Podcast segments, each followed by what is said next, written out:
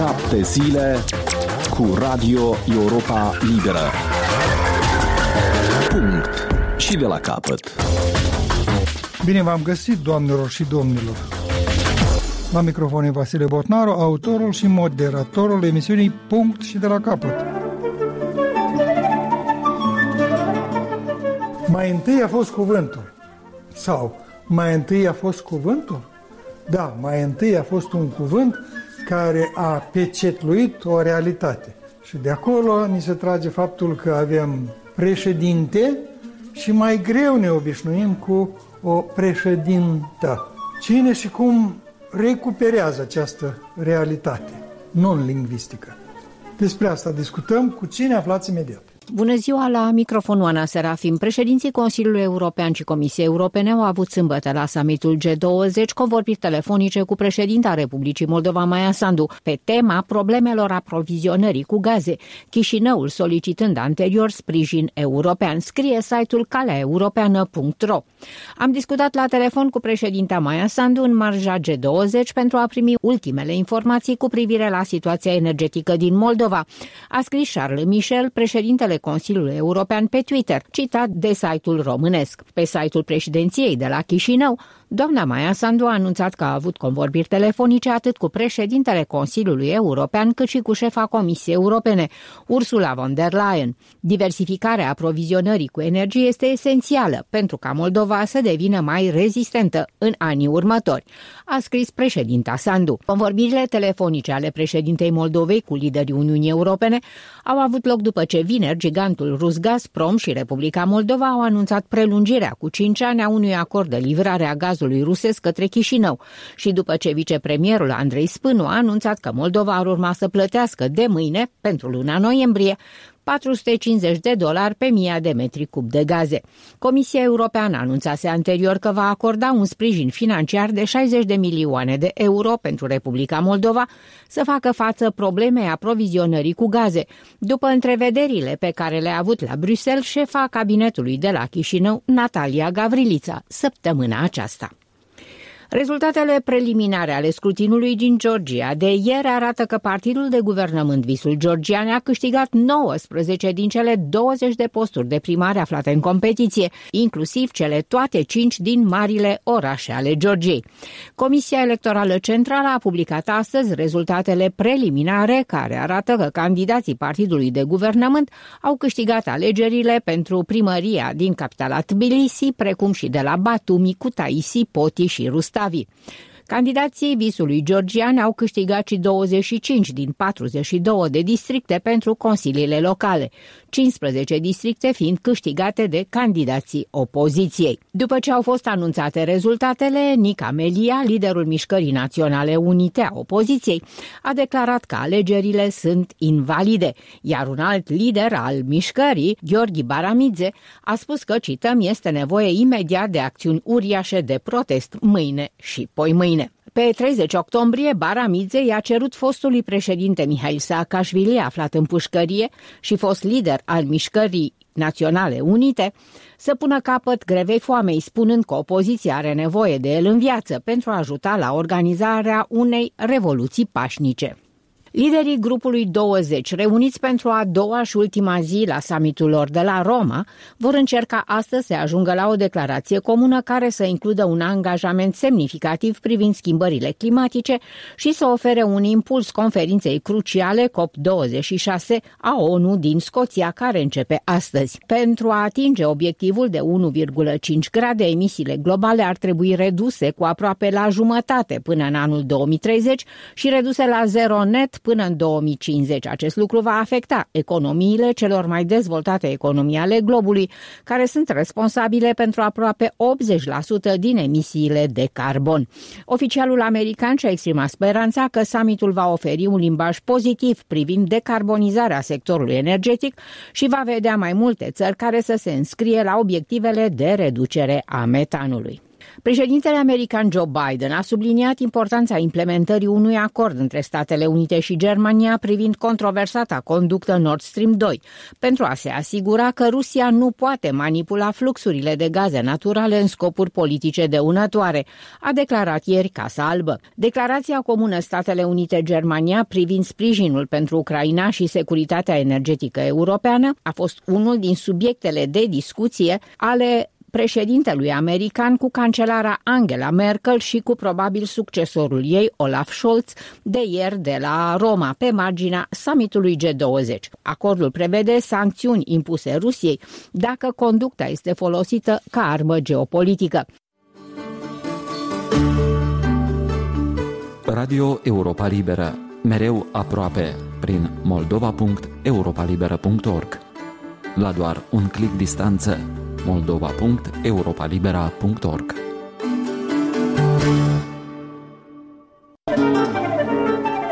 Reluăm discuția din punctul în care am rămas în emisiunea precedentă, când vorbeam despre discriminarea femeilor și un acord internațional care ar trebui să stăvilească atitudinea asta absolut nejustificată față de femei. Vorbesc despre declarația de la Istanbul, Acum continuăm discuția în ideea în care ne interesează de ce de fapt au ajuns femeile să fie protejate printr-o convenție. În momentul în care există Grigore Vieru, există obiceiul de 8 martie, există obiceiul de a da flori, există obiceiul de Sfântul Valentin și așa mai departe. De ce lucrurile astea nu se întâlnesc? De ce nu sunt în fiecare zi? De ce femeia continuă să meargă în urma bărbatului atunci când merg la petreceri, la țară? De ce biserica nu are preoți femei, etc., etc. La aceste întrebări încercăm să răspundem astăzi cu Loreta Handrabura, fostă viceministră la educație, actualmente filologă și scriitoarea Maria Pirkin, la fel absolventă de filologie și umanitarism, ca și Loreta Handrabură, se ocupă de cuvinte. Ori cuvintele înseamnă foarte mult, că doar mai întâi a fost cuvântul. În cazul recuperării terminologiei feminine în denumirea meseriilor, mai întâi a fost realitatea. Acum dumneavoastră încercați să veniți în urma trenului cu recuperarea femininului. Mă refer la nomenclatorul de meserii, ne-ați intervenit, ați obținut în sfârșit ca să fie echivalentul feminin la multe meserii. Și de aici e prima întrebare. Oare doar femininul în substantivele care definesc meseriile e în stare să recupereze toată grămada asta de probleme pe care am încercat doar să o punctez?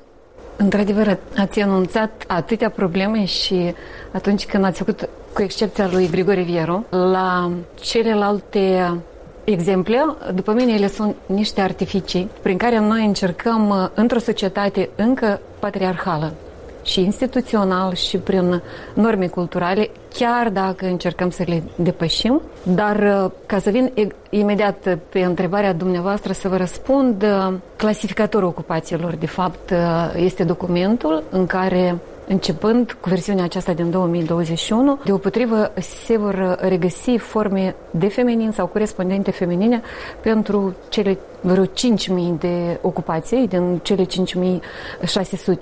Și dacă el se numește clasificator, asta e ca și lege sau este un, principial? Exact, este un act normativ pe care îl respectă în uh, limbajul oficial administrativ toată lumea. E un fel de Constituție, dacă aș putea să zic așa metaforic, la care dânsii fac referință atunci când fac fișele de post, atunci când scot locuri la concurs, când delimitează uh, responsabilitățile și ca să nu mai avem situații când chiar angajatorii, fie bărbat, fie femeie, scriau căutăm femeie de serviciu, paranteze, poate fi și bărbat, deja purtătorii limbii române simțeau această necesitate să precizeze că social noi nu mai avem funcții uh, eminamente masculine și feminine, cum a fost la începutul, uh, mă rog, uh, istoriei. Atunci când și noi, în sfârșit, după ce ni s-a permis să facem studii, am acces și în piața lucrurilor de muncă. În altă ordine de idei, cum spunea o mare lingvistă franceză, Hélène Viennot, într-o lucrare de referință, pentru cei interesați chiar țin să o recomand, este despre limbaj limbajul inclusiv și asta probabil că chiar la baza deciziei Academiei de Științe din Franța în 2019, care în sfârșit a decis demasculinizarea limbii franceze, după multe dezbatere, și această lingvistă spune absolut uh, argumentat într-o frază ceea ce putem rezuma ce s-a întâmplat și în limbă de-a lungul istoriei, având o ideologie patriarhală cu norme și valori pe care noi fie trebuie să le preluăm, fie, iată, acum le discutăm și spunem că pot să existe și alternative la aceste norme. Și zicea dânsa, limbile în care femeile sunt invizibile, de fapt, denotă că în acele societăți femeile au un rol secundar. Încheiat citatul, subscriu în totalitate, fiindcă prin utilizarea doar a masculinului, noi rămânem invizibile și anonime. Ori uh, contribuția noastră în ceea ce facem zi de zi, fiecare acolo unde suntem, corhănitori și corhănitoare, am să vă zic niște ocupații pe care și eu le-am descoperit. Ce face corhănitor? Nu mă întrebați, uh, știu că este o meserie necalificată și este un cuvânt care nici nu este înregistrat încă în sursele lexicografice, cele 14, pe care eu împreună cu doamna lingvistă Alexandra Gerasim, lexicologa Ana Vulpe, lexicograful Marian Butuc, echipa care ne-am aplicat și am început să trecem prin sită fiecare cuvânt, fiecare termen din clasificator, să vedem câte din ele au forma de feminin în dicționare, doar că nimeni niciodată nu s-a aplicat. Eu inclusiv credeam că sunt vreo 60%. Rezultatele sunt următoarele. Deci 81% din cei 5600 de termeni au formă de feminin în dicționare. Surprinzător. Și noi am luat nu doar dicționarele explicative, am luat și două morfologice, două omul și ortograficul. Două omul, apropo, urmează să apară în ediția a treia și deja Academia Română de la București deci, a dat semnală. M-ați da. convins, da? Aiena, oară că în mediul academic, în dicționare, realitățile sunt corecte. Dar eu vă întrebam, impunerea acestui nomenclator sau clasificator, cum îi spuneți dumneavoastră, da?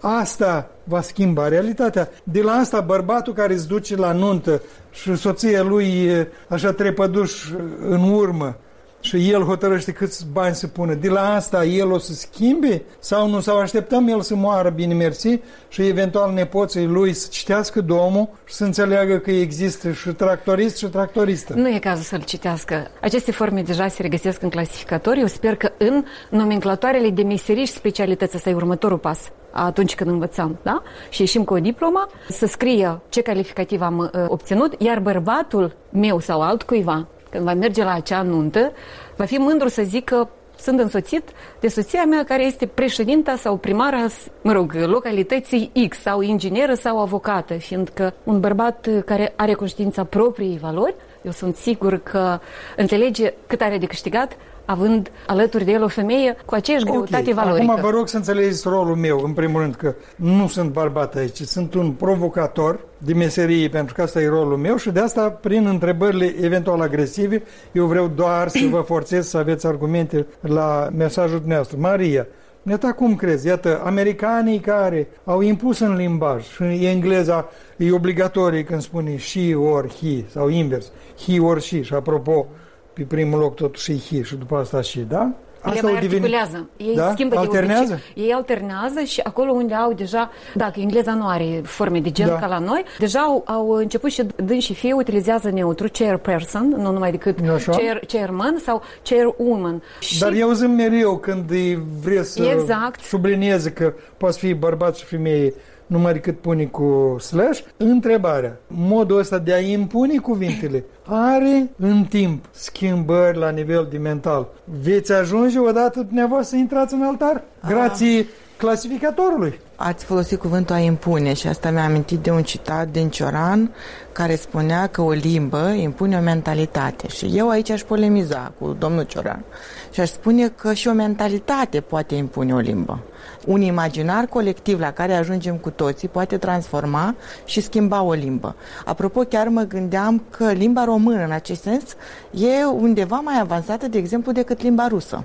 Pentru că noi avem autoare, scriitoare de foarte de mult, iar rușii acum vorbesc despre afterca, și mulți reacționează pentru că nu percep organic acest cuvânt, da? Și de fapt a intrat pe la ucraineni. Nu, nu, nu, nu. Uh, rușii folosesc cuvântul Folosesc, after. dar ucrainenii primii o, au lansat, au dar lansat în limba rusă. Astea. E vorba da, de limba rusă, da? Nu, cunosc chiar scriitoare din Rusia care își scriu că sunt uh, afterca, pisatelka, ceea ce pe noi care cunoaștem rusă ne, ne face mai atenți, chiar undeva ne pare că ceva se forțează. Sună ca aftolavca. De aceea revin la această impunere. O comunitate ajunge la un nivel de a gândi, de a se raporta unii la alții, da, femei și bărbați, pentru că vedeți că femeile sunt o jumătate din omenire, nu e de ignorat, totuși. Chiar mai mult de, de jumătate. Uneori chiar mai mult, depinde de societate, de țară. Și atunci noi nu vom putea să evităm. Desigur că, în primul rând, eu aș insista pe dialog, pentru că dialogul va genera o mentalitate organică, o mentalitate sănătoasă. Eu mă tem de ideologii. Adică nu impunem. Da, eu mă tem de ideologii, în orice sens. De aceea insist pe acest dialog, de aceea mă gândesc că, da, o doamnă președintă ar dori să aibă acest cuvânt, da? Pentru că de ce ei nu îi se cuvine un cuvânt în limba ei, iar unui domn președinte îi se cuvine. Nu îi se cuvinea poate pentru că cândva, neavând facultate făcută, ea nu putea să ajungă în acest post, în această funcție. Iar acum se întâmplă și eu cred că e chiar o nevoie economică de a revizui limba în acest sens, pentru că observați că după industrializare și la sovietici și în toată lumea, femeile masiv au fost scoase din casă și lansate în producție, în industrie, da? Dar au uitat să fie numite aceste femei și este o chestiune de identificare. Eu cine sunt? Eu sunt critic literar sau eu sunt critică literar? Literară sau literar, nu știu, că nu m-am ocupat de subiect, da? De altfel, această echipă frumoasă despre care vorbește Loreta Gandrabura am uh, întâlnit-o la Biblioteca Municipală. Ei au venit și au lansat o publicație în acest sens. Era și Marin Butuc, era și profesoara mea, Marin de altfel e colegul meu de facultate, profesoara mea, doamna Gerasim. M-am bucurat că se întâmplă și la noi, că noi suntem destul de provinciali și felicitări pentru această inițiativă. Doar că întotdeauna se vor găsi cei care vor critica și acesta este foarte de bine bine pentru că lansează o polemică. Este foarte bine că intelectualii, culturalii vor spune, dar stați că un pic îmi sună cumva ciudat, dar eu nu sunt deprins cu doamna președintă sau cu doamna doctoră. Cineva va zice, dar de ce nu doamna doctoriță? Dar cineva va spune, pentru că acest sufix e diminutiv și diminuează cumva din importanță. Și atunci e pictore sau e pictoriță. Și discuții vor exista. Unele... Cât vor dura aceste discuții? Și am să vă arunc chiar o nadă de asta provocatoare. Țineți minte cum, și sunt deja decenii, cum ne indignam noi că nu știm terminologia tehnică, la șoferii, de exemplu. Continuu să fie scatuș, ruliu și așa mai departe. Și au trecut decenii, și au trecut decenii ca să se încetățănească. Și până acum avem de vânzare și în aprodajul se vinde și așa mai departe. În multe alte domenii e debandadă de-ți faci cruce. De ce în domeniul ăsta ar trebui să se revoluționalizeze mai repede? Eu zic să începem ușor, ușor dialogul chiar de aici. Așa. Dacă tot suntem. E absolut pertinent uh, ce, ce zice Maria, ca să ne întrebăm, ca să avem rezerve. Da, dar e v-a aruncat, da. da, ați văzut, și, văzut și, și ideologii. Eu, și eu o arunc... Se transformă în ideologie ceea ce pledați uh, N-am zis asta, mi-e frică să... Uh, frică, Maria, da. ca filologă, ca și mine, care nu actualmente, dar am fost și rămân filologă, cunoaște că, într-adevăr, limba, la nivel de discurs, reflectă totalitatea ideologiilor timpului. Sigur, în cazul dat, eu aș vrea ca noi să înțelegem că nu feminismul vine să impună ceva într-o limbă, încercând să, cum zicea cineva, să interveniți arbitrar în sistemul limbii. Voi face referință la câteva personalități pe care cam toată lumea le cunoaște, pornind de la Eugen Coșeriu, marele lingvist al secolului 20, care spunea simplu să reținem.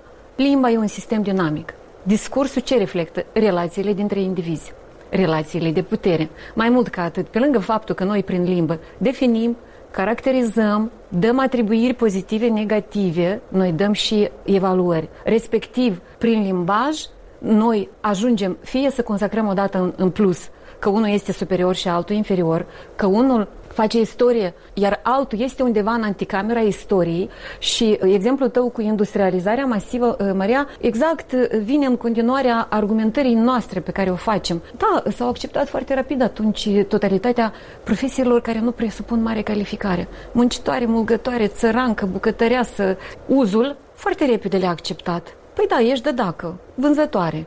Vedeți, nu avem nicio treabă cu asta. Croitoreasă. Croitoreasă, lingereasă, călcătoreasă a fost până nu de mult. Spălătoreasă, dar șef spălătorie și lingerie.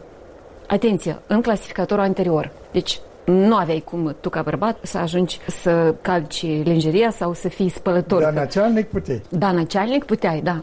După Cășeriu, Ioara Avram, noi am învățat din gramatica ei și spunea nu utilizați compusele greoaie cu femeie. Femeie pilot, femeie avocat, femeie procuror.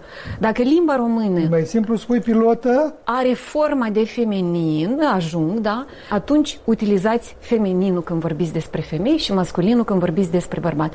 Da, domnul Butnaru, limba română e polisemantică. Noi avem piloți care conduc aeronave și stâlpi care se cheamă tot piloți. Exact așa e firesc să avem și pilote, că avem tot mai multe femei care conduc și Boeing-uri și... Dar măcar una Așa, dar hazul și bancurile care se fac pe pilotă, pe sudoriță, eu le las să, să se consume în mediul uh, celor care consideră că, mă rog, asta este lecția pe care ei au tras-o din acest efort și vreau să le zic, da, pilotă presupune și o plapumă, dar nu doar o plapumă. Și o femeie da, dar care eu conduce... vă invitam să coborâm în mediul co- utilizatorilor și, coborâm. și vă întreb câte decenii trebuie să treacă ca ceea ce pledați dumneavoastră să devină normă și uz mai ales. Într-adevăr, să nu mai tai urechea, să nu mai trezească zâmbete, ha, pilotă.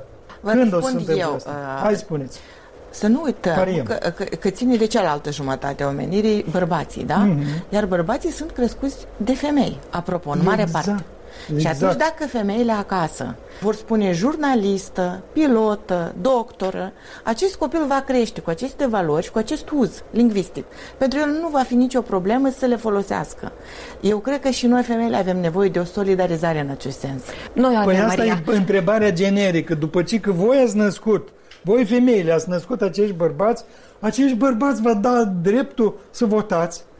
Când nu, nu, de noi, mult noi, l-ați ne-am luat, obținut. noi ne-am luat drepturile, ei nu ni le-au dat. Haideți să Admitem. recunoaștem. Da, dar, dar în uh, confruntare cu acești bărbați care v-au scris legile și au zis, ai, votați și voi.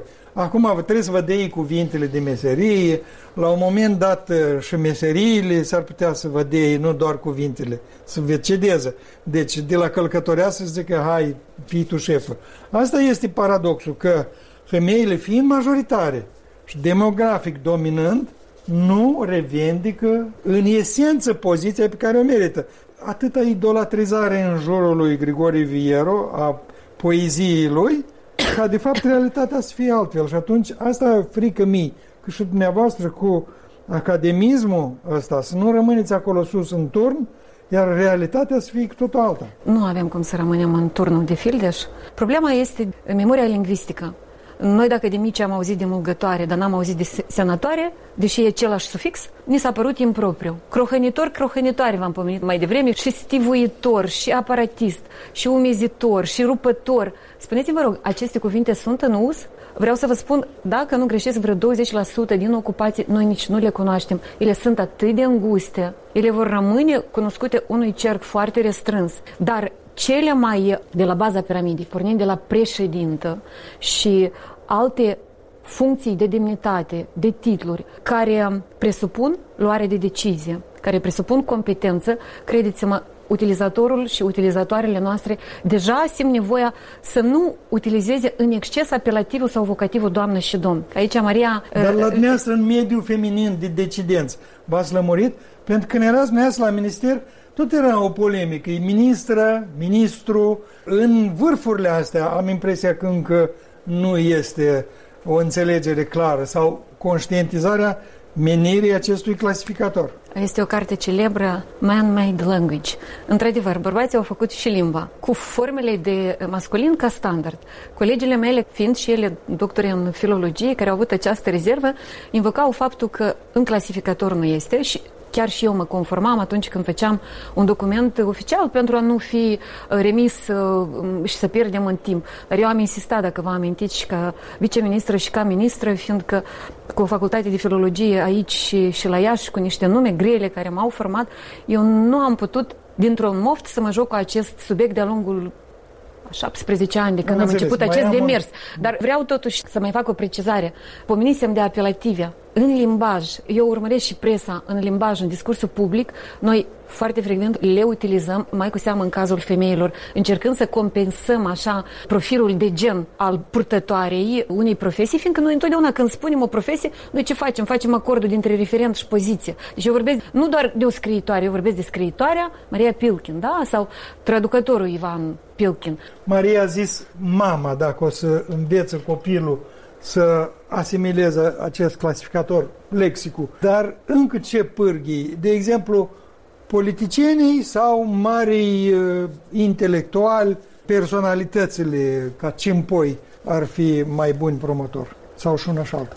După mine, presa deja are un rol foarte bun în acest sens și eu mă bucur că jurnaliștii și jurnalistele care au avut cu noi întrevederi și s-au pătruns de înțelegerea corectă a acestei probleme și le utilizează foarte firesc, dau semnalul și eu cunosc tânăra generație care foarte firesc le utilizează fără a face bancuri și fără a demonstra că nu cunosc elementar cum formăm de la politolog, politologă sau politologă și facem bancuri cu oloage și cu psiholoage de nu, mai, de nu mai putem, dar eu tot aș putea să fiu ironic, sardonic și caustic ca la Teodoreanu, dar mă abțin fiindcă trebuie răbdare, argumentare și aici, Maria, eu sunt mai optimistă. Eu cred că în următorii 10 ani lucrurile se vor așeza foarte firesc în manuale. Noi deja, pe moment, fac o analiză, o evaluare a manualelor și sub aspectul lingvistic și altor forme de discriminare și vreau să vă spun că încet, încet accentele se pun tot mai corect, va rămâne loc de dialog